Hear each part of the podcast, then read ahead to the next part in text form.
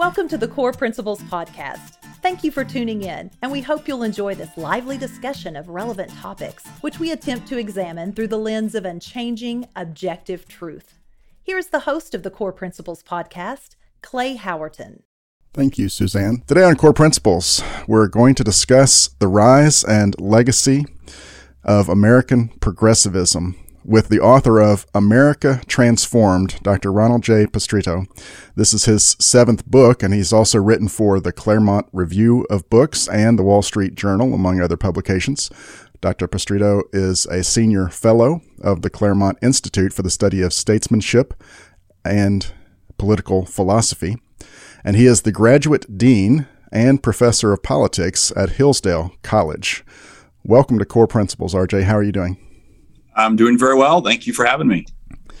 Well, thank you for being on. And because you hold the Shipley Chair in the American Constitution at Hillsdale College, I want to take a moment to put in a plug for that great institution of higher learning. I'm a big fan of Hillsdale College. I'm also a fan of your president there, Dr. Larry Arnn, who's been a guest on this program. Listeners, if you want to restore your hope that not all colleges and universities have become corrupt Marxist indoctrination centers, check out Hillsdale College. You'll be inspired. So, RJ, the first question I wanted to ask you is just if you would give us a little background about your path to becoming graduate dean at Hillsdale.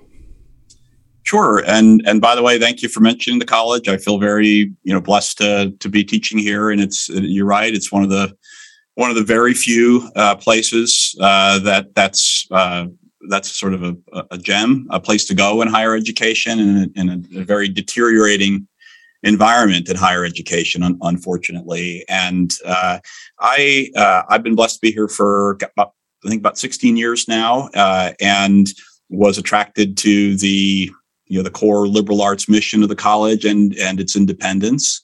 Uh, had taught at a couple of other places and and had been established, but got invited by Larry Arnn uh, when uh, shortly after he became president, uh, whom I've known for a long time, uh, going back to his days at the Claremont Institute, uh, to uh, come into an already very good uh, politics program here, and with the idea of adding on to it, of kind of doubling down on our mission and turning out some good masters and PhD students who are actually educated in the principles of American constitutionalism, which is a very rare thing.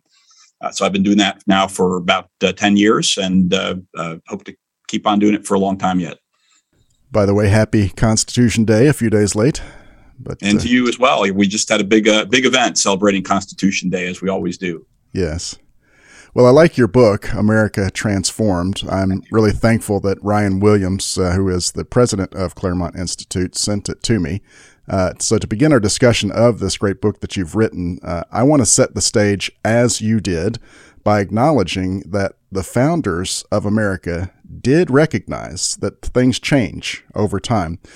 Progressives, and I put that in quotes, emphasize that obvious fact as sort of an excuse or a justification for what I think are their attempts to do what Barack Obama said was his goal to fundamentally transform this nation. But I want to quote from your book regarding change. Quote, certain core principles, and of course, I appreciate that you said that, were understood by the founders to be permanent, meant to endure through the unforeseeable exigencies of historical events. This is because they believed, in keeping with much of the tradition of thought, I'm sorry, the Western tradition of thought, that core political ideas were grounded in the very nature of man, unquote. So the question I want to ask you is straight out of left field, meaning I don't necessarily believe this, but what if the very nature of man is itself malleable and impermanent?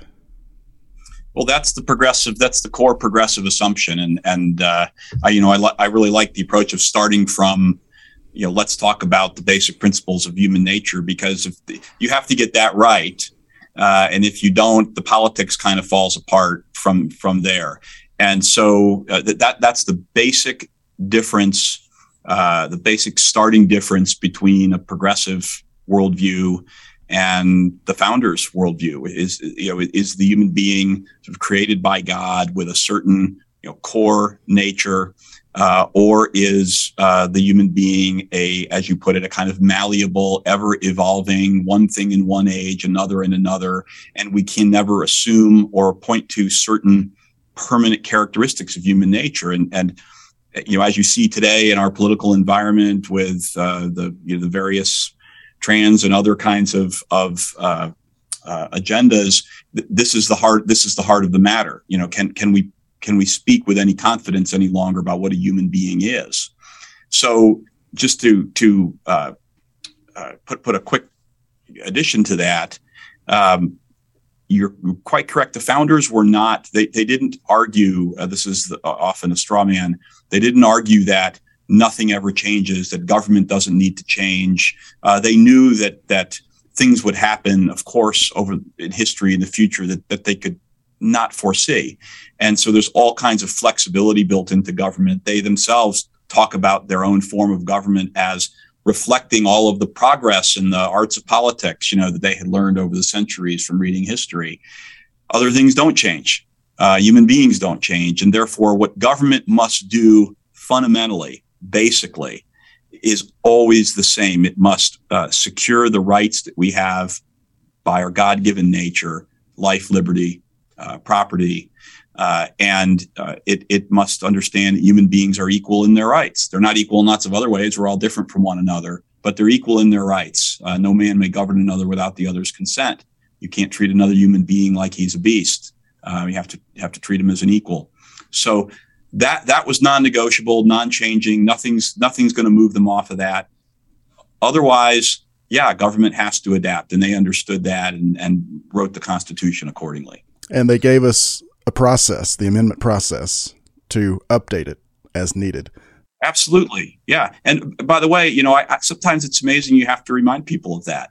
Uh, who said, well, they never want a government to change it. That's what the amendment process is there for. It's, we, have amended uh, 27 times in our history, uh, including you know such important amendments as dealing with the slavery uh, problem, and and uh, that's that's what it's there for when progressives complain about uh, uh, not being able to change the Constitution, what they mean is there's not enough uh, uh, political support, there's not enough support from the people and from the states to change government by legitimate means, by lawful means. And so they want to do it in other ways. They want to do it through administrative decree. They want to do it through judicial decree uh, because they can't get get the actual popular support to do it in the way that the Constitution requires. Yes, and listeners, if you want an example of exactly what he just said, look at the abortion debate. Since the Dobbs decision, the Democrats, the progressives in Washington are saying we got to codify this nationwide, but they won't do the one thing they could do if they wish Roe were actually legit. They could make a constitutional amendment that puts that right in there. They won't do it because they can't. Yeah, for for years, Clay, the um, you know the, the preferred path of the left has been to achieve its its social aims through the unelected branches of government. And there, there are basically two of them the courts and the administrative agencies.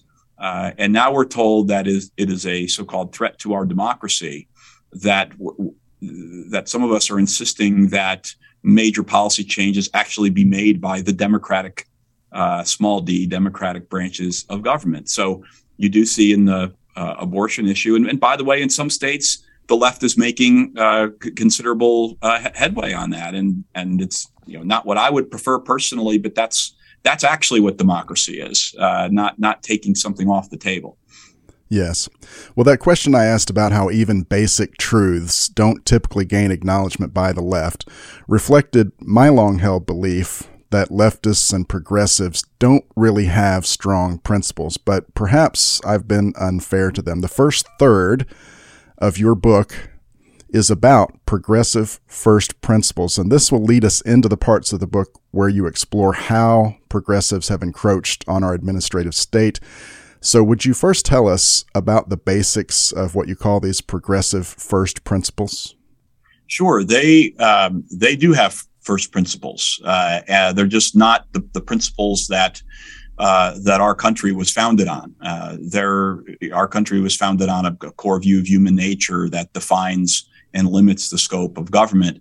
Uh, the, the, progressives believed that man instead is subject to continual historical progress, that as history moves forward, the human being changes, uh, and therefore government has to uh, uh be, be different things in different ages. Uh, and their view ultimately, and they got this, there's a lot of sort of political theory behind this, but basically they got this from the German political philosophers uh, who dominated Europe in the 19th century. Uh, it was a very different political philosophy than the one that that founded uh, that influenced the founders of our country.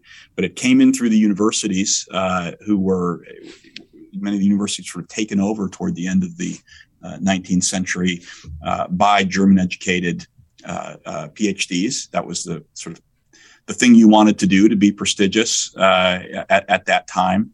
And so by the time you get into the 20th century, you have a whole a whole new worldview about the human person and about human government. And uh, they wanted government without limits. Uh, they thought that uh, science, remember the 19th century is the, the century of, of the advent of science, the Darwinian revolution and all of that. And so they wanted science to be the driving force and, and deference to science. This is a phrase we've heard a lot over the last two years, uh, as as you and your listeners can can probably uh, uh, recall with regret. Um, but the science overtakes consent as the fundamental ground for government, right? That uh, uh, you defer to the experts. You, as, as, science improves, as we get more knowledge about how we can manage all facets of society, uh, the idea that people need to consent that has to take a back seat. And you've seen that develop throughout the course of the uh, 20th, uh, 20th, now 21st century. And I say if, if nobody really recognized that, I don't think there's anyone who, who lived through the last two and a half years now that doesn't understand how that argument works and why, and therefore why, you know, clinging on to COVID and some of the craziness that went on there was so important to the left because this this was you know their best opportunity to put into place a, a governing philosophy that has motivated them for a hundred years.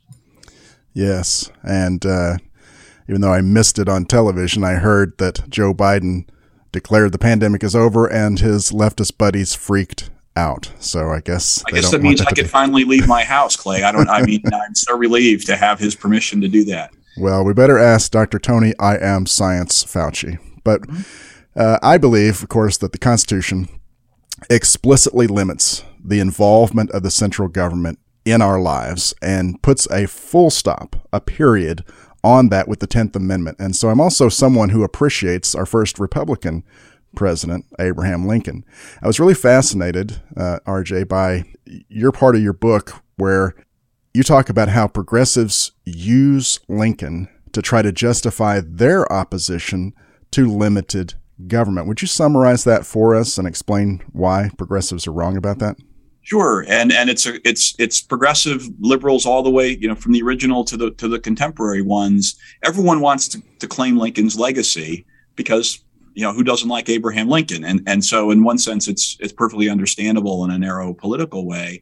But their argument was that Lincoln transformed the country. He was the first big progressive.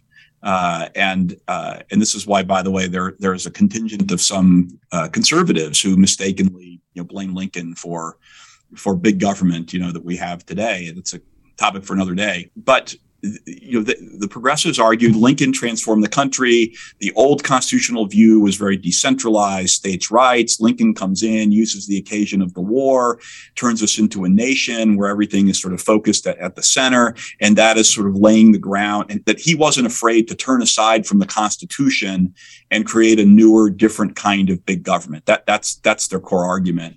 Um, when they, the reason that's a mistake, of course, is that uh, if you actually read anything that Lincoln wrote or said, uh, you can see that his entire uh, argument, uh, all of his you know, famous speeches from the 1850s, for instance, uh, are predicated on dedicating the country to a return to the natural rights, thinking of the Declaration of Independence, uh, and that, that he understood his statesmanship it, it is entirely defined by government's purpose in securing an equality of rights.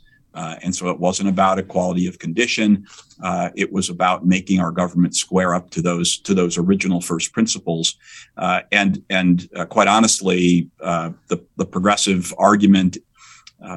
anything you read from the progressives, any sort of progressive scholar, will start with a critique of the very things that that Lincoln most uh, loved and and promoted. Well, we're talking with Dr. Ronald J. Pestritto about his new book, America Transformed. RJ, in the second part of your book, you provide detail about this concept called the social gospel. And you quote a man named Richard Ely who wrote, quote, Salvation means righteousness in all the earth, and its establishment means hard warfare until the earth becomes a new earth, unquote. Now, that sounds to me like striving towards utopia, and it sounds dangerous. Uh, what should we understand about the social gospel and how it ties to what we know as progressivism? It's a fascinating part of the story because the common assumption today, not without justification, is that progressives must be, you know, sort of secular, godless, atheist.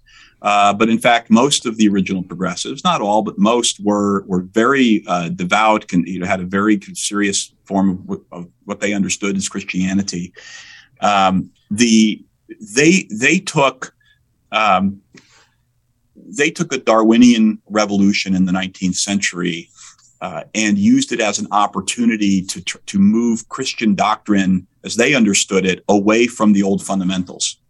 And the main contention for them, uh, the main target for them was the the idea of original sin, uh, and that's the idea. And it's obviously it's a theological concept, but it's important in politics too. Uh, the idea that we are fallen, uh, and that that our, our nature we, we we're never going to get heaven here on earth. Uh, uh, only in the next life, and so our nature is is limited, and what we can do here is limited. Uh, and the progressives took the Darwinian revolution and used it to make the case against the idea of original sin. Uh, and they, they said, no, we're not, we're not so limited. Human nature is improving. It's not, if it was fallen, it's not permanently fallen. And so we can now do here on earth with human hands and through the science of the state. Uh, you know, we can create a kind of kingdom on earth here. Uh, Richard Ely, whom you mentioned, said that. Walter Rauschenbusch, who was a theologian of social gospel, wrote extensively about this. The science now is there. We know how to manage things. We know we, have learned a lot about administrative science that we didn't know. And so the state can now kind of partner with uh, our sort of divine understanding and and create this sort of paradise or utopia here. And so they turned they turned the state into a kind of a god. Uh, and and so the progressive movement and the social gospel movement were very much kind of overlap there uh, around the turn of the 20th century. What I'm going to say is going to be misunderstood by some listeners, but the argument that you just described that they are making, that the progressives have made, is one in line with arguments that Satan tries to make. Well, you begin the third and the final part of your book, America Transformed, talking about the progressive origins of the administrative state. And my sometimes simplistic way of thinking causes me to hear swamp when I hear administrative state. Would you give us a brief explanation of how the rise of the administrative state encroached on our individual liberties and our Constitution's strictly limited central government? Sure. I mean, the, the fundamental limitation on the, the power of the national government, or one of them, was the fact that uh, that it simply was thought to be beyond human capacity to regulate you know most of the details of our economy and our and our society. Uh, and so when progressives and new dealers got this vision for massively expanding the the place of, of government in our in our lives uh, they knew they needed to build out an, an administrative apparatus uh, that was a task you know congress you know, it's it's a it's a le- legislature. Uh, it certainly is not up to the task of of coming up with every minute regulation in the, in the way that the progressives envisioned, New Dealers envisioned, uh, and so they had to turn to a, a, different structure of government. They administration, as the framers envisioned it. Of course, every government has administration, but it was subject to an elected executive and, and therefore kind of limited. What the progressives thought was we need to take administration and remove it from the control of politics, which is to say, remove it from the control of the people's consent. Uh, the pro- science should rule, expertise should rule, not consent. And so you see this uh, today, for example, in the arguments of the pandemic. Uh, how many rules that we had uh, that were so intrusive people didn't have any say. Even legislatures, federal, state, didn't have any say because the idea was, well, these things shouldn't be subject to politics. It's all about expertise. Only those with knowledge should govern. Well, progressives have been making this argument for a hundred, a hundred years. Uh, most obviously on public health, but on all kinds of issues.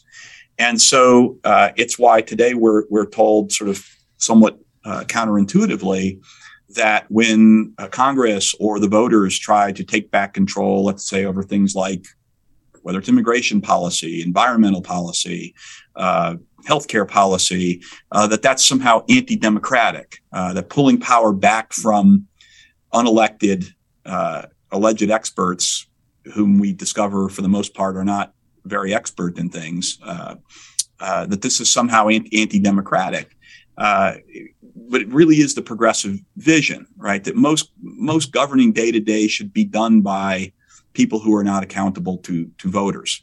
Uh, politics just simply gets in the way. Consent simply gets in the way.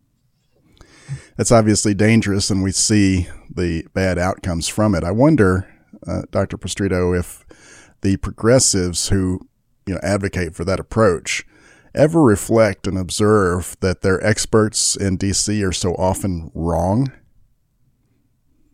well, if the last two and a half years is not going to demonstrate that to somebody, I have to throw up my hands and say, I don't know, I don't know what will.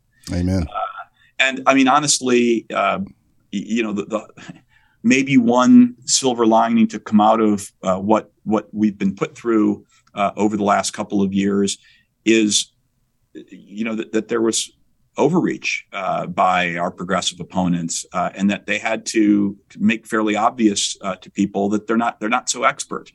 Uh, you know, I hope people are watching. I know uh, a disturbing portion of them have obviously not been, but but maybe enough of them have been, uh, and that's that's I think one thing we can we can hope for. Well, I like to be optimistic, and I value it's hard these days. yes, it is. But uh, that's the challenge. Uh, I made a really decisive choice uh, at a specific time in my life to be rather naive instead of cynical and optimistic, uh, even though I live in the real world and I do understand the dangers that we face.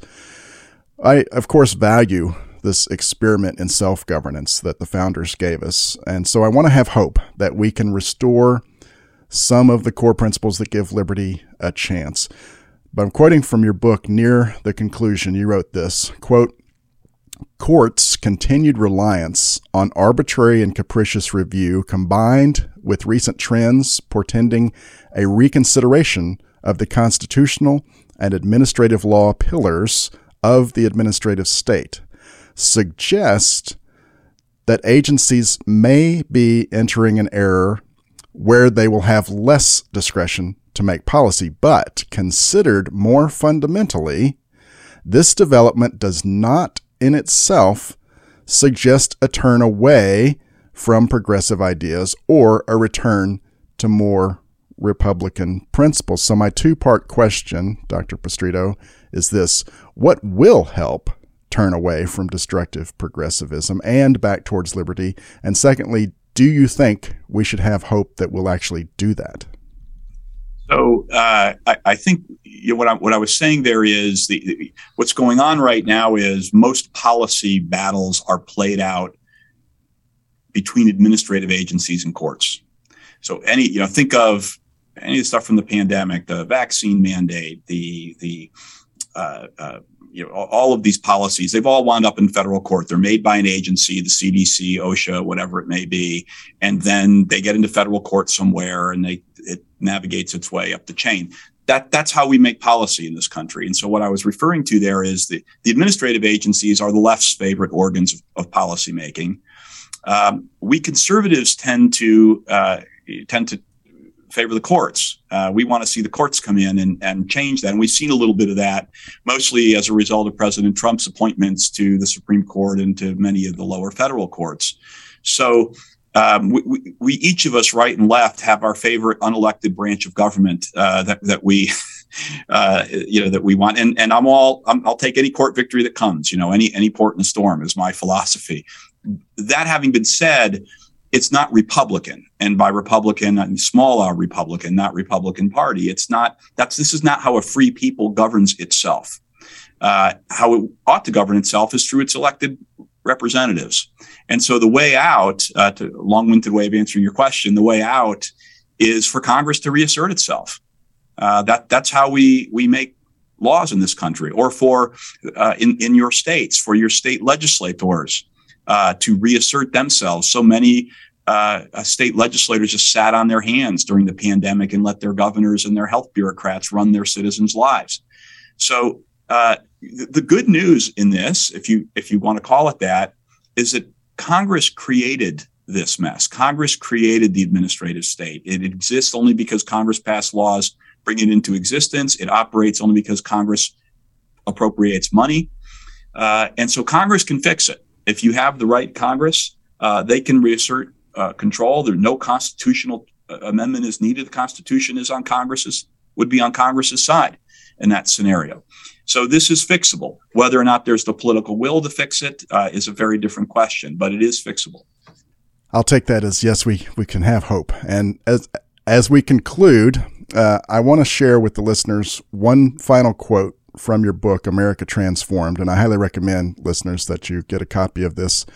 Uh, you can get it from Encounter Books, uh, the publisher, or you can get it at Barnes and Noble, Amazon, and the typical booksellers. America Transformed. Uh, this last quote comes from the postscript.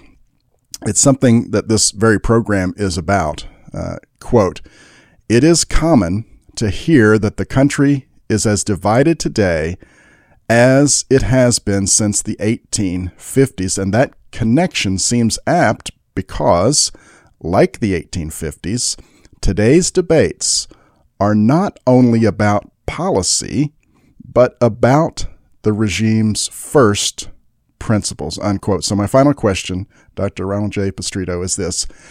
What can we who love America do to help preserve those first principles? Well, do in part what you're doing and what your listeners are doing right now, which is to, to get educated uh, and to talk to your fellow citizens about this. Uh, there is an incredibly intense campaign right now uh, through the organs of social media and the, the ordinary media to to suppress uh, any of this kind of education. Uh, they don't want educated people. They don't want people asking questions. Uh, they want people just to kind of go along and, and sort of wallow in a sort of petty prosperity that we, we seem you know, we seem to have, although it's increasingly bleeding out uh, these days. Uh, and so don't don't do it. read, you know, tune into programs like this. Uh, we offer a bunch of online, free online uh, first principles kind of education at the college. We're not the only ones to do it, but I mean, I recommend ours certainly. Um, don't don't let them uh, dictate to you what you can read, what you can learn, uh, and that's that's what we do here at the college. That's why we are a, a, a you know stick in the eye of the establishment, uh, which we're very uh, proud of. Yes, amen to that. So, listeners, do check out Hillsdale College. Uh, you can find them online at hillsdale.edu. You can search for things like uh, constitutional courses. Uh, they have a lot of their offerings uh, available for free, uh, and it's an extraordinary resource. Uh, and if you have, go ahead. Places. I, am sorry to interrupt, but since you mentioned Ryan Williams recommended my book, I should also, you know, mention the Claremont Institute as another such source, which has been doing this stuff for a long time, especially on the principles of Lincoln and the founders and and how uh, those principles apply to to these debates. That's another place for your listeners to check out as well. Absolutely, and uh, we we do have allies throughout the country. Uh, there are other organizations, and there are even some people still doing actual journalism and investigative reporting. They seem to be fewer and far between, and they seem to all been expelled from the news organizations. I'm thinking of people like Cheryl Atkinson and Laura Logan, uh, but they're out there. And uh, Mollie Hemingway, uh, she does great things at the Federalist, also a former guest on this program. Uh, so uh, there is hope. And thank you very much, Dr. Ronald J. Pestritto, for joining me on Core Principles. God bless you. Thank you. Same to you, and, and it was fun to do. Core Principles podcast is produced in Paducah, Kentucky by Real Productions. Music is by Leight July, L E I G H T July. You can find our music on all streaming services or at leightjuly.com. Thank you for joining us today for this episode of the Core Principles podcast. Please visit core.buzzsprout.com for more information and please share with your friends. We look forward to visiting with you again on our next episode.